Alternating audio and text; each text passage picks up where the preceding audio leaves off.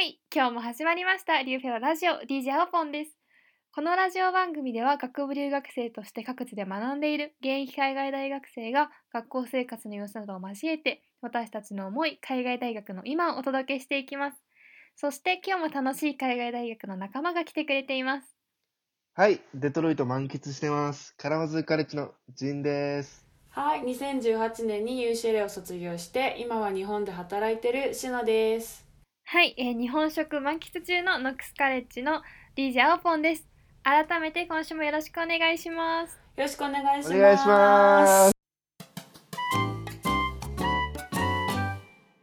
はい、えー今回はまたゲストとしてしのさんに来てもらってます。イェイお願いします。お願いします。お願いします。はい。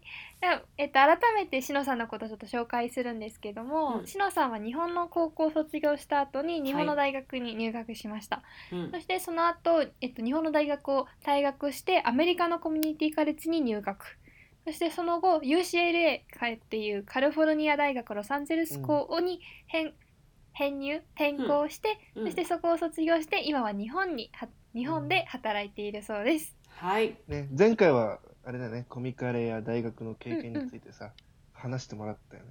あ、それ聞いてない人は、ぜひ確認してください。ぜひ前のエピソードで 宣伝、ちゃんとそうでシロさんってねゆ有名な YouTuber なんですよね。違います。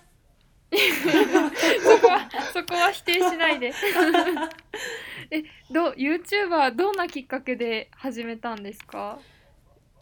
えっと YouTube は、えっとうん。UCLA に入学してすぐかな。だから3年生の時に始め、そうからはじやってて、できっ結構かけは。長いんだ。そうです。意外とねもう数年やってるんですけど。きっかけはコミュニティカレッジが一緒だった友人が、まあ、彼も UCLA にあの1年早い私より早く、えっと、トランスファーしててでその人がたまたまあのバイリンガールちかさんっていう YouTuber の方がいらっしゃるんですけど、なんか彼女とイベントでお会いして、なんか留学生活を発信するようなコンテンツを一緒になんか作っていきましょうみたいな感じへにーそうなったらしくてでその彼と仲良かったから最初はなんか撮影のお手伝いみたいな感じでうん。手伝ってたんですけどなんか人、うんうん。男一人で動画映えしないししのちゃんも動画出ちゃいなよってこうちかさんに言われて。うんうん。え ええすごいね。ちかさんと会ったことあるんですか？はいなんはいはい。あそう一緒にお仕事してるって感じだったのか。まあ今は、えー、すごい、はい、違うんですけどはいそうです、うんうんうん。でそこからちかさんのそんな一声で撮る側から映る側になりました、へえすごい。うんで、実際にはどんなうんうん。動画を今撮ったりしてうんるんですか、うんうん大体。えっとちかさんと作った動画は UCLA の学生生活だったり留学についてのまあ Q&A を友達と一緒に撮ったりとか。であと「ちかとも留学生活」っていうそれから派生してできた YouTube チャンネルではなんか現地の学生生活の様子だったりとかあと卒業式の動画とかも上げてたりしててで私が個人的にやってるチャンネルではなんか私自身がこういろんな選択肢を私の動画見てくれてる人に届けたいなっていう思いと、うん私が人がすごい好きでいろんな人の人生をいろんな人に届けたいなっていうのがあるのでなんかインタビュー動画とかうんちょちょっと変わった選択をした人のなんか生き様だったりとかをいろいろ動画にしております。へえ面白そう。すごいでも本当しのさんもなんかうんうん。しのさん一人で3人分ぐらいの大学生活を送ってますもんね。日本の大学に行ってコミカレに行って UCLA 行ってっていうからもうそれだけでそれこそさ人生のいろんな生き方っていうのが伝えられそうで。へえすごい。えなんか YouTube、うんうん。YouTuber しててすごい、はいはいなんかもうキラキラってイメージなんですけどなんかはいモヤモヤしたりとか、悩みとかってあったりするんですか、うんうん。YouTuber をすることで。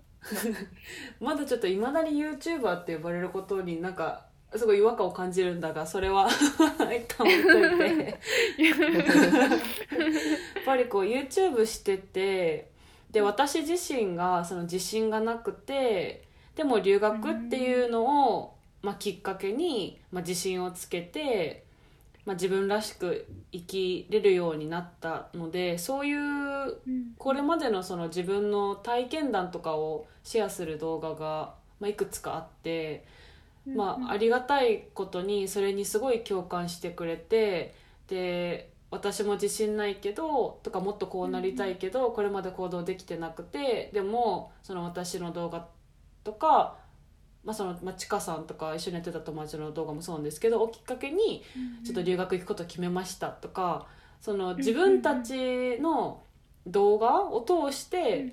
こう人生の選択をする子たちを見るのが、まあがいることが逆にちょっとなんだろうな、モヤモヤする時がすごいあって、こう、私はこうみんなにこう主体的な進路選択あちょっとリューフェロっぽく言っちゃったけどこう自分らし じゃらしい自分だけの人生をこう作ってほしくってでそのきっかけになればいいと思って自分の人生をシェアしてるけど逆にそのなんか留学に行ったら変われるんだっていう変なレールを引いてしまってるんじゃないのかっていうそのモヤモヤみたいなのもあったりして。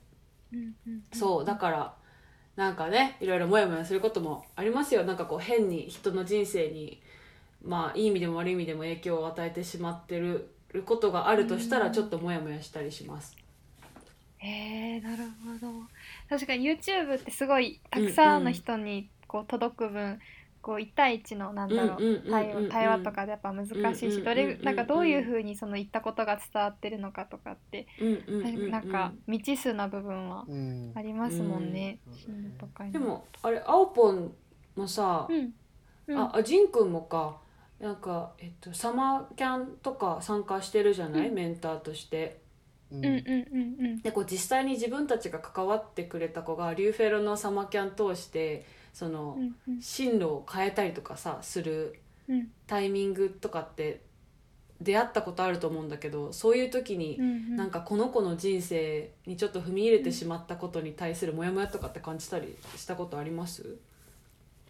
いやー確かに。いやなんかあります、うんうん。ありますっていうか、うんなんかキャラバン私も2年2年前かな、うんうんうんうん。キャラバンをよ6月してたんですけど、うんうんうん。やっぱその時ってすごく関われる時間、ほんと1時間2時間しかなくて、うんうんうん留学生活のこう断片しか伝えられてないけど、うんうん。でもなんかそれにすごくこうなんだろう感銘を受けてくれた子とかがいて、うんうんうん。でもなんかでも私の大学生活のほんと一部だからなんかちゃんとうまく伝わったのかなとか、うん。実はなんかそのもっとその子にとってマイナスな選択になりうるっていう可能性もたくさんあるわけでなんか確かにその責任じゃないですけど、なんか本当にに伝え方とかって難しいなっていうのは感じることはよくあります。うん。僕はいつもサマキャンでうんうん。言ってることは、うんうん。あの俺なんかすごい今からすごい話するかもしれないけど、うんうん。あの参考にしてねみたいな。うん絶対に参考、あのうん真に受けはしないで、うんうんもうなん。かうん使えたりあこれいいなって思ったとこだけ参考にしてね、うん。全部参考にはしないでっていうのをずっとうん言ってて、うんうん。だから絶対僕もだから違う道進んできてフェローの子たちも違う道進んできて同じになるるわけがないから、ん絶対に自分と同じ道は進めないし僕もフェロうんーの子たちとか他の子たちの同じ道は絶対進めないと思うし。だけど、絶対学べる部分はあるから、うんうんうん。だから君たちもじゃあ僕の中から少しでも学べるとこ見つけたらそこから学んでねっていうのを言うようにしてて、うんうんうん。絶対にこうなんか強く自分の生き方で影響はさせたくないから、うん。絶対にこう話し方にも気をつけるし落ちね。落ち着けないようにしてますね、僕は。確かに。そっか。しのさんがキャラバンに参加してた時、まあもうその時も多分同じ似たような葛藤があったのかなとか思うんですけど、なんかキャラバンに参加してどうでしたか？YouTube と違うなとか逆に一緒だったなとか葛藤とか。あでも葛藤は本当今青ポンとジンくんが言ってくれたやつ、本当そのまま私も感じてて、うん。だからまあまあ2人が言ったことのなんか繰り返しになっちゃうけど、まあ、話し方とか接し方とかはすごい気をつけてたなと今思いました。うんうん、うんで、まあ、キャラバンと YouTube の違いは YouTube ってその相手が見えないので、うん。なんかこうリアクションとかも分からずに相手がどういうふうに、ね、自分が言ったことを受け止めてるかっていうのがちょっと分かりにくい部分はあるけどキャラバンってうん本当に対面で生のコミュニケーションだから、うんもうちょっっとこう踏み込んでその子のなんだもうちょっと踏み込んでその子のために言葉をかけてあげれる、とうんうんうんなん。かあげれるっておかしいな。こうこう会話ができるっていうのはすごいこれまであんまりそういう機会がなかったけどうんこう実際の対面のコミュニケーションってすごいいいなって。小学生みたいな感想になっちゃったけど。いやいやでもそれってやっぱすごいキャラバンの醍醐味というかなかなかこう,、うんうんうん。高校生にとってもこう海外大生と関わる機会が少ない時に、その人と話して自分の状況も伝えながらやっぱその子に、うん。まあきっと一番あったっていうかできる限りの、まあ、アドバイスであったりとか、うん。話が提供できるっていうのうんは醍醐味ですよね。うん。それはすごい感じましたね。でまあはいユどうぞどうぞどうぞ。ごめんなさい。どうぞどうぞどうぞどうぞ。リーフェのいいとこはやっぱいっぱいいるからいろんな人が。自分フェローと子たちが選べるよねこう。あこの人いいなとかうんうんうんうんうんうんうん。確かに確かに。選択肢があるからだから僕もフェローとして参加した時は全てのメンターが自分に合うとは思わなかったしだけどやっぱ一人でもやっぱ、あすごいこの人ためになるとかがあるからやっぱだからそういう面でうんうん。うんリューフェローのそのごめんいろんな人がいるっていうのはすごいフェローの子たちにとってはやっぱいいなってたまに思ううん。うん確かに確かに。ロールモデルがねいっぱいいるからね、でもねこう自分がそのメンター側っていうのかな？として参加してみて、うん。そのいろんな学生さんと触れ合ってうん。その自分の進路にすごいこう素直に悩んでる高校生の子とか見ると、こう自分もなんかすごい考えさせられたいろいろ。うん。うんうんうんうん、なんかその、まあ、キャラバンってその主体的な進路選択とは何かっていうのを、まあ、参加者の人と一緒に考えるっていう旅っていう理解を私はしてるんですけどうんうんあの主体的な進路選択の答えは人それぞれであってこれって定義はできないと思うんですよ。うん。でその選択肢そうもうみんな一人一人の選択肢どれもすごく尊くてもうすごうくん。なんか大切にしなきゃいけないなってこうメンターがたくさん学べる旅でもあったと思います。ううんんうん。うんそうね、こう私自身も主体的に生きるってどういうことなんだろうなってすごい私あの2ヶ月キャラバンやったんですけどもう2ヶ月間もうずっと考えそううそう考えさせられました。確かに、うん。なんかすごく目の目の前でこう、うんうんうん。自分の進路について真剣に悩んでいる、うんまあ、高校生とか中高生がいると本当、うんうんうん自分もこれからどうしようとか、まあ、逆に振り返ったりとかってすごいいい機会にうんなりますよね。なりました。ううん。ん主体的な進路選択か。うなんかなどういう主体的な進路選択って何だと思いますか？しのさんは。定義はできません。うん、終わり。終わり。終わり。でもこうそうね定義はできないけど私の中での主体的な進路選択は多分その選択にすごい納得感を持ってその選択をした後にもう後悔のないようにどれだけ後悔ないように努力し続けられるし続けられる選択肢だと思います。うまく説明できないけど、ううん。んうん。うん。あでもなんかそれはすごい共感というか、私も、じゃあなんかその主体的に生きるってうん。うんどういう定義ですかって言われたらなんかすごいうん。難しい。いろんな解釈があると思うし、うん。うん。でなんかなかなかはっきり言語化できないけど、うん。なんかうん。うん。自分私は自分の選択に根拠と信念を持つことうん。が、まあ、その主体的に生きていることの一つのこう指標になるのかなとは思ってて、なんかまあ他の人から言われたことを自分でまあこうなんだろううまく消化せずにただ鵜呑みにしてそれしてたら何かに行き詰まった時とか、まあ、困難に直面した時になんか頑張る軸がないっていうか、あれなんでここで頑張らなきゃいけないんだろうってなっちゃうと思うし、うんうん。なんかそういうふうにこう根拠と信念があることでうん頑張れる主体的,、うんうん生き主体的に、うん、生きることの意味ってそれなのかなって個人的にはちょっと思ったりはしてます。なんか僕は主体的に似てると思うんだけどやっぱ自分がする行動になんか自分がいるのかっていう。うん。自うん分例えばなんかお母さんの言うこと聞いてるだけじゃないのとか。うんうんそれうんなんか他の人の目気にしてるだけじゃないの？うんうんうん。それってその行動にやる意味があるの？例えばアメリカ行くにしてもうんうん。海外行くにしてもそれなんで行きたいのって言った時うんにうん。その中に自分っていうものがいるのかただ周りに仕上がってるだけじゃないの。だからそのなんかもう行動に自分の意思があるかどうかだよね。うんうんそれがうん。主体的に生きるって僕の意見かなそれが。うん。うんうんうんうんうん。みんなすごい似てるけどうまくまとめられないな。みんな多分きっと今までのね進路選択とか、まあ、リューフェロで自己分析してきたりとかでなんとなくこう感じ取ってるものだったりするのかなってねね思うけど。今度はね1時間スペシャルで話し合いましょう。で 確かに。そうね。どういうことそうんだろそううっそう。で私こう一つキャラバンの時に絶対言ってたことがあって。うん。でその主体的な進路選択をするにあたって焦る必要は全くないと思っていて、うんうん。で私自身日本の大学に一度通ってでも違うと思って辞めたり、うん。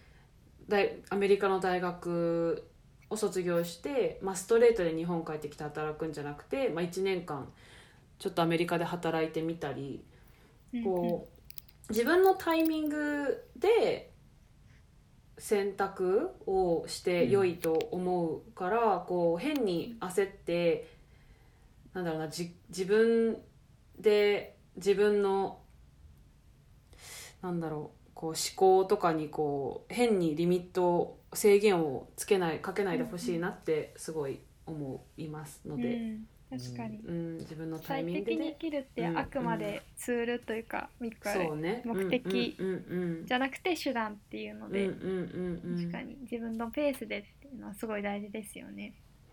と思います。いやもっといろいろお話をしたいんですけども今日ねもうそろそろお別れの時間が近づいてしまっているので。ぜひお話ししましょうまた。持ち越しで。一時間スペシャル。2時間スペシャル。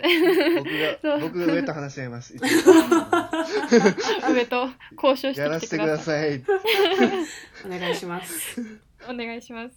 で次回は2時間スペシャルじゃないんですけど、はい。あの今はそのさっきも日本でしのさんが働いているので、こう海外の大学を卒業した後のキャリアについての話を聞いていきたいと思います。はい。はい聞いてくれているまあ大学生の皆さんとか、まあ高校生の中にもきっと気になってる人いると思うのでぜひいろんな質問をしていきましょう。海外の大学を卒業した後どうしたらいいのとかまあねいろいろ、まあ、私も悩んでいるしうんうん、どちら海外で働く、うん日本で働くっていう、まあ、どちらも経験したしのさんの本音を聞いてみたいと思っています。ということで、はい。お楽しみに。イエイ。イエーイ。軽い。最後軽い。イエイ。イエーイ。